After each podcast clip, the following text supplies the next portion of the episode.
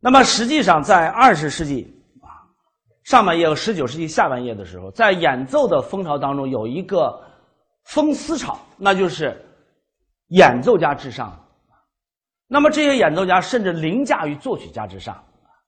但是但是二十世纪以后的时候开始盛行了原样主义，要求演奏家忠于作曲家。我觉得这对我们每一个演奏者而言都是一个时代的悲哀。因为我一直认为演奏家应该真真正正的行使自己阐释的权利。你们知道吗？当年柴可夫斯基写完第一钢琴协奏曲的时候给尼古拉·鲁宾斯坦，对吧，听鲁宾斯坦对这个作品横加指责，这段不行，这段这种恶俗无比，你看这段像什么，像农民，是吧？那么横加指责。现在我们不是这样，现在我们匍匐这样在作曲家的脚下。当然我觉得双方要互相尊重，这是对的，但是我们的演奏者失去了自己那样一种独立的阐释作品的权利，会使你失去很多内心最有力量的东西。所以有时候经常觉得，比如大家指挥贝多芬的时候，很多人会对这个匍匐在贝多芬脚下，但为什么我特别喜欢福尔特温格勒的，我觉得作为一个大指挥家，他能够和贝多芬站在一样的高度上来阐释贝多芬的作品，这是大家。所以我们在这个课，我特别希望在座各位能够把自己的地位拉上来，不再匍匐在作曲家脚下，而是站在更高的一个位置上来解释和理解作曲家。当然我们尊重他们的意图，如果你知道的话，但是你仍然要有自己的主见。那么我们现在来听一下，实际上那个时代有很多钢琴家都在改编作曲家作品，比如说布佐尼改编了大量巴赫的作品，比如说李斯特改编了大量的同时代的人的歌剧、交响乐，还有这个歌曲，是吧？那么现在呢，我们来听一首这 Michalowski， 这是肖邦那个时代一直下来的这样一个人物，非常重要的一个人哈。那么我们来听听肖邦的这个被称为小狗圆舞曲的这个东西，在他手当中被变成了什么样子。这原曲这大家都听过的，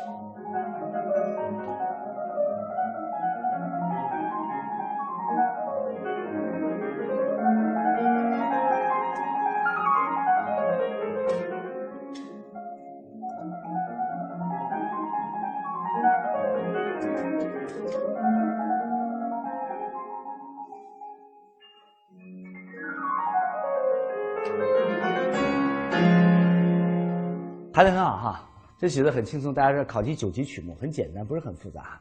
我们来听听阿劳改编了一版，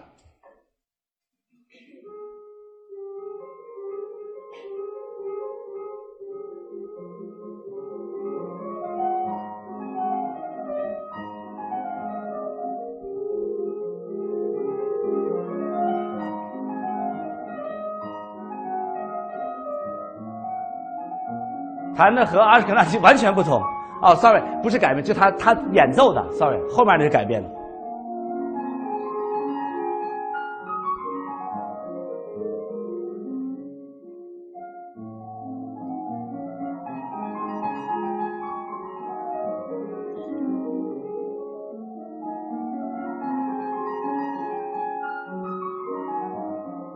好，我们不听完。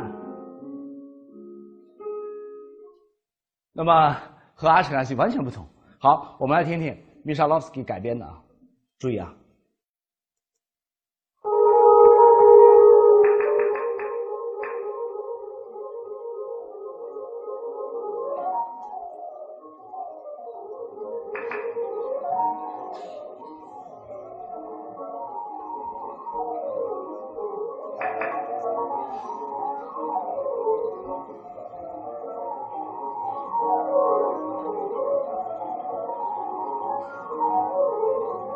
一九零五年的录音，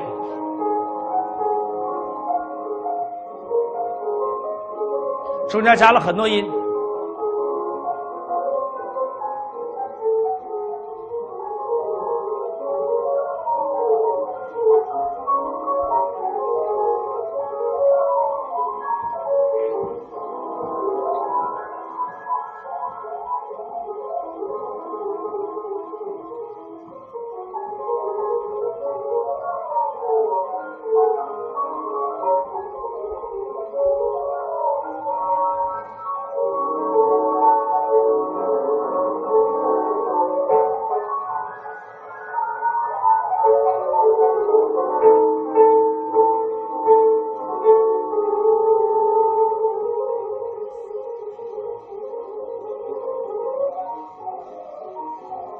师爷给我们弹一个小四个小天鹅吧，四个小天鹅，小鹅。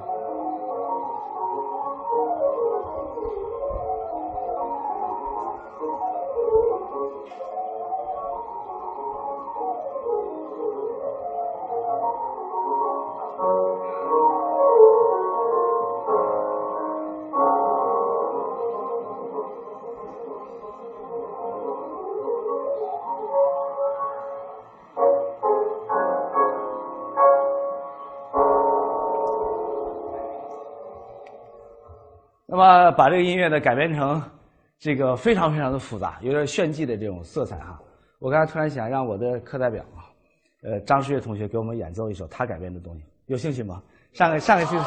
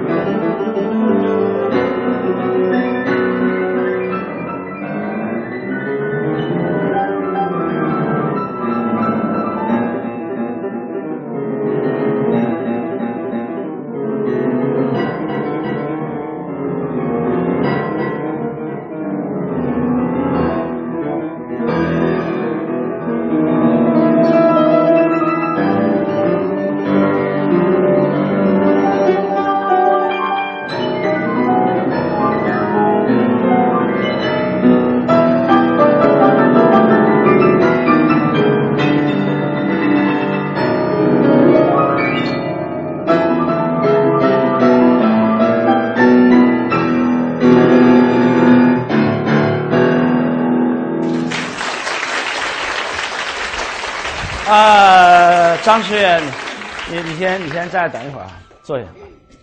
其实那个时代，当这个演奏家，当他有这样一种独立的意志的时候，那个时代有很多那种沙龙活动是演奏家即兴演奏的，所以大家知道那个时代这个协奏曲作曲家都是不写的，因为什么？因为那个时代的演奏家都有即兴的能力，但是后来发现这个演奏家们胡来，你知道吗？还有一部分演奏家呢，他们不会即兴，最后呢，作曲家呢就都把它给写下来了。但是实际上那时候还有，比如像李斯特时代的时候，他那个沙龙活动也有这样一个呃游戏，就是大家随便唱首歌，然后让李斯特来演奏啊。所以今天我想让张志远同学呢，呃，再现一下那个时代的那种玩法啊，请大家随便找一个谱子给他。啊，我们假定这是一个公爵小姐呃喜欢的作品哈、啊，呃，你先来弹一下这个。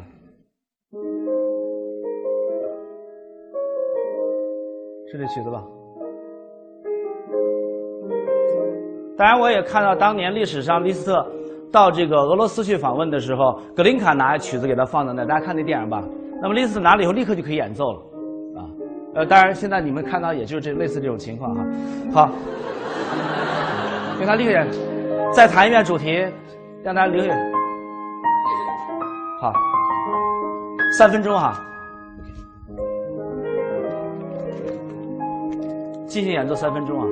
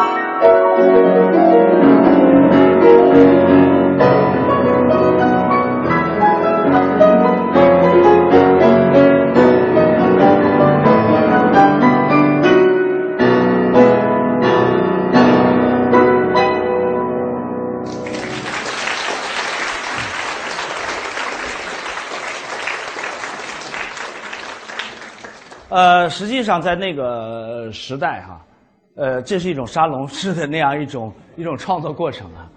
但是我觉得，其实我觉我接我认为在座各位啊，可能还还有很多人呢，也有这样的能力啊。当然，我希望你们需要的是解放自己。呃，当然，实际上我一直在跟张世玉说，即兴，即兴 is nothing。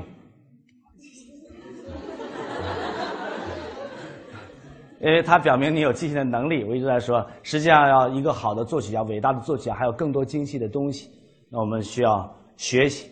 当然，不管怎么说，我想告诉大家的是，其实当一个人拥有阐释的权利的时候，我们的生活会变成什么样子？其实大家明白，我的所有做这些事情的主题是为了让大家产生解放自己的感觉，而我们在所有的时候都在被要求，你必须是什么样的，必须是什么样的。好了，下面我们来听一听汉德尔的水上音乐被这个蔡奥，蔡奥一个大指挥家哈，被他改编以后的效果。原谱我们听一会儿，然后听改编版。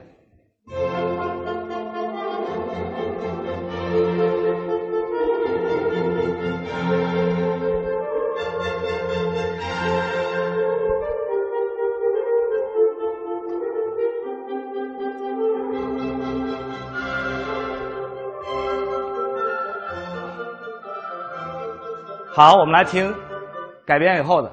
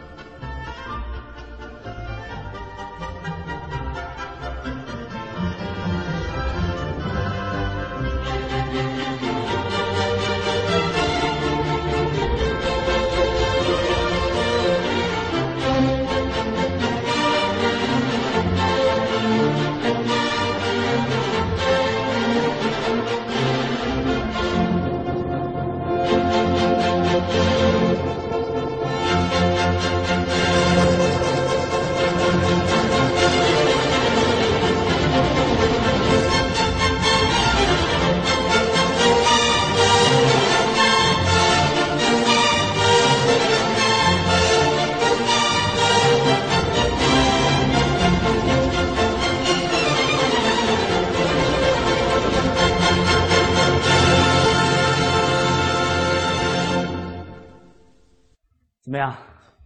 改编的太棒了。这个，所以刚才在我们这样的一个大的话题下哈，阐释者的权利的时候，其实一旦阐释者拥有权利的时候，才会产生很多东西。所以有的时候我们经常会过于拘泥于演奏家的意图的时候，反而我们的创造力、想象、我们的激情，最重要的你的自主性受到了很大的影响。所以今天我知道我们在座下面大量的同学都是演奏专业的。那么有的时候我们应该这样说，我们一点都不反对，我们一定要了解作家意图，因为演奏家还有一个非常重要的职能，就是揭示和传达作曲家的表现意图啊。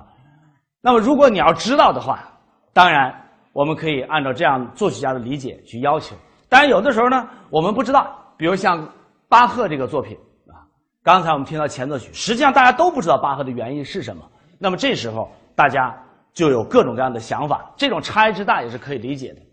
但是实际上我们今天要看的呢是，这个作品其实明明作曲家是有一个规定性的，但是仍然有一些有个性的演奏家，他们愿意尊重自己内心的感受。那么这个曲子我相信没有人没听过，我们先听听郑金和的演奏，马斯涅的沉思啊，大家知道这是歌剧泰斯的当中的一个间奏曲。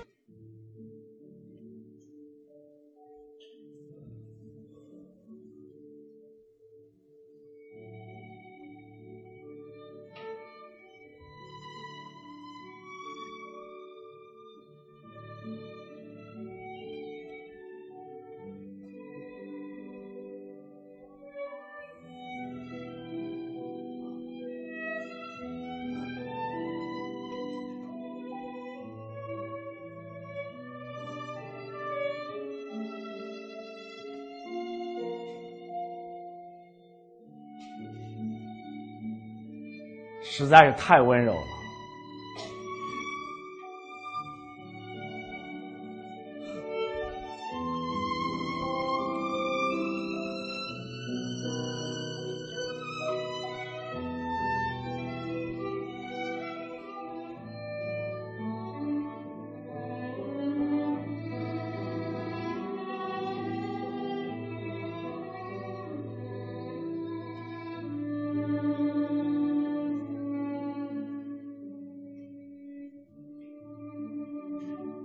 这是我们所有人都听到过台词，对吧？啊，现在我们来听听一个大演奏家，这人呢叫基特里斯。基特里斯现在还在啊，他前一段时间和那个阿什阿格里希在日本搞大师班的时候，阿格里希很好玩，他大钢琴家，但他不会教学，所以他搞不清学生弹的好坏，他说都挺好，都挺好，然后他也不知道自己为什么比别人好。 所以他怎么？他让基特里斯给他教哈，基特拉小提琴的，所以在那场这个私塾当中呢，是基特里来教钢琴的。为什么？因为阿格里希实在是不会教琴啊。那么我来听听基特里斯怎么演奏这个作品呢？注意。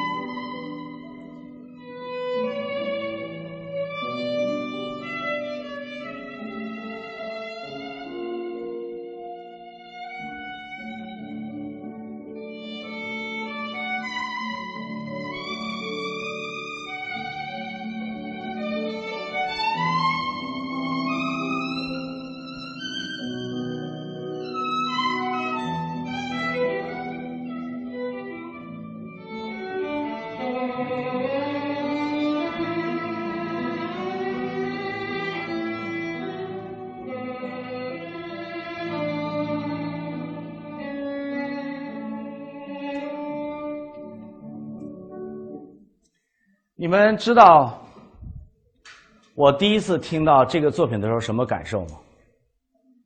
我突然间觉得这个作品其实是应该这样演奏的。为什么？因为你回到泰斯这个角色当中，他是不可能有那么温柔、那么平静的那种感觉的，那么温柔、那么缠绵悱恻，不符合这个角色的那样一种位置，那种。 紧张那种焦虑，那种猝不及防的温暖感、温柔感，迅速又被那种不安感给打破那种感受。所以，我现在请所有的各位想想，如果你内心非常忐忑，你的爱情根本是不可靠的，但是你又充满了柔情、恐惧交织在一起的时候，这种感受，请大家听听。我觉得我的感受非常准确，是那种内心深的温柔和那种恐惧和焦虑交织在一起的感受。注意。 我觉得刚才伴奏特别好，非常吻合他那种感受。注意看第一个音，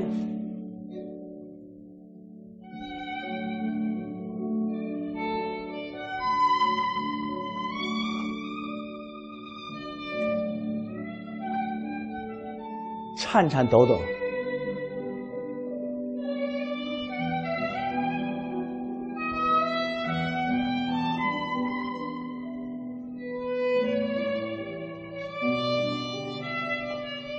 焦虑，注意，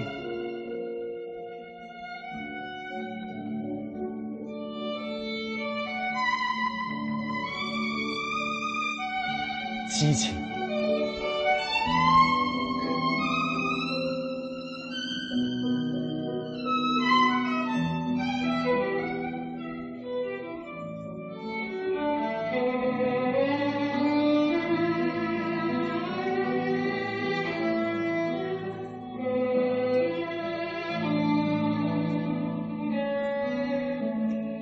听完吧，他。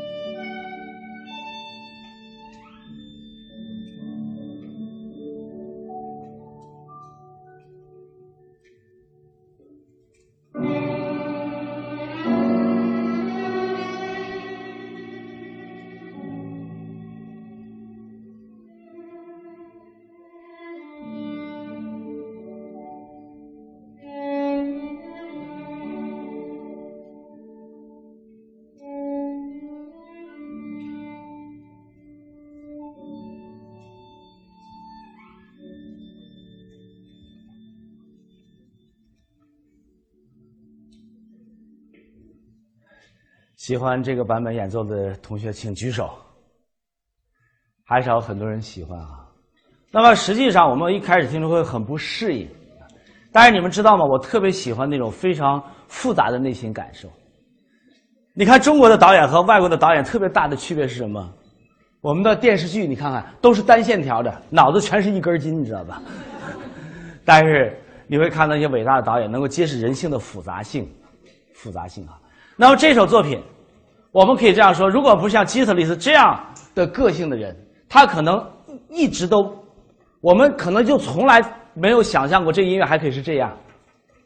所以实际上有一些个性特别解放、特别张扬的人，他们探索了美的可能性，对吗？而我们很多人不是因为才气不够，我认为甚至不是因为想象力不够，而是因为我们屈从于一种权威、一种权威、一种传统的力量啊。所以其实我们一定要回到这个问题的解答上去：忠于原作，忠于谁？大家已经有答案了吗？忠于原作，其实忠于的是传统、权威和老师。有的时候，当一个老师要求你忠于原作的时候，其实他是在要求你忠于他。当他要求你按照作曲家的表演意图去演奏的时候，其实他是要求你按照他的旨意去演奏。所以你会发现，我们在教学当中经常会遇到这样的情况啊。教师当和你的观点发生冲突的时候，他绝不会说你要按我的方法做，而是说我代表着原作，我代表着传统，我就是权威。那么实际上潜台词是这个，所以我经常会提醒在座各位哈，不遵从人们想象中的，注意啊，加了一个限定，不遵从人们想象中的作家的意图，你会受到责备。比如说，大家能够想象，如果是你来演奏格兰古尔德那个版本的土耳其进行曲，你会受到什么样的批评吗？如果你来演奏那个基特利斯那个版的沉思，你会被打多少分吗？可以想象。但是我在想，其实你的空间很大。前提两个，请大家注意啊，这是一个绝对的社会学层面的一个建议。如果你是天才或者你个性难免的话，什么意思你知道吧？就像格兰古尔的才气太大了，谁也压不住。最后全世界只好屈从于他啊！比如说，我就这样演奏，怎么样了？老师说不让，不让，那我没办法，我改不了。那他就这样演奏了。那么我录音的时候我想唱歌，怎么办？那录音是不让唱，不让唱我就不录了。那你唱吧。他是天才，而且个性难免。我要强调，这世界有两种人，一种人像周老师这种人哈 ，very flexible， 知道知道什么 flexible 吧 ？adaptive， 那就是特善于自我调整。你要压我，我就扁了啊！你要一说，我就直了；你踹我一脚，我就弯了哈、啊！怎么着都行哈！啊，中国知识分子金蹬又金踹，金洗又金晒，金铺又金盖，金拉又金拽，反正总而言之是适应一下。但是这个世界上有一些人，他们生性个性难免，当他遇到一点点压抑的时候，他会有一种生理上的那种抗拒感，啊，那种愤怒感，那种个性的那种力量没有办法被泯灭的哈，所以这个世界上我们现在需要的是什么？请大家注意哈，周老师这种人特别随和，但是周老师特别知道我们要保护那些没有办法和你苟同的人。如果我们这个世界都这样宽容的话，我们这世界就有多很多很多的伟大的演奏家。所以我经常说的这句话，其实有的时候，这是我十八岁的时候想到的一个话题。注意，十八岁那年我开始走向社会。那么我突然间发现自己的行为很拘谨，后来我突然间发现，其实所有这些拘谨都不是社会真正要求你的，而是自己给自己限制，给框上了一个笼子。所以有时候表面我们觉得很自由，其实你是带着一个笼子活动啊啊！我们想说世界并非没有限度，但是自由的空间比你想象的要大。那么对于每个人来讲，你要有个智慧，知道边界在哪里，知道自己还可以往前走多远，这是一个纯社会学上的建议啊。那么建议什么呢？相信自己的感受，尊重别人的想法。如果我们全社会都能做到这一点，我想我们的艺术会有更多的有才华的人能够脱颖而出。但是现在我们的教育体系经常是扼杀别人的想象力，并且还拿着权威传统，在我看来特别荒谬的，就拿着原作的这样一个原则来要求大家。其实这不是我们的错。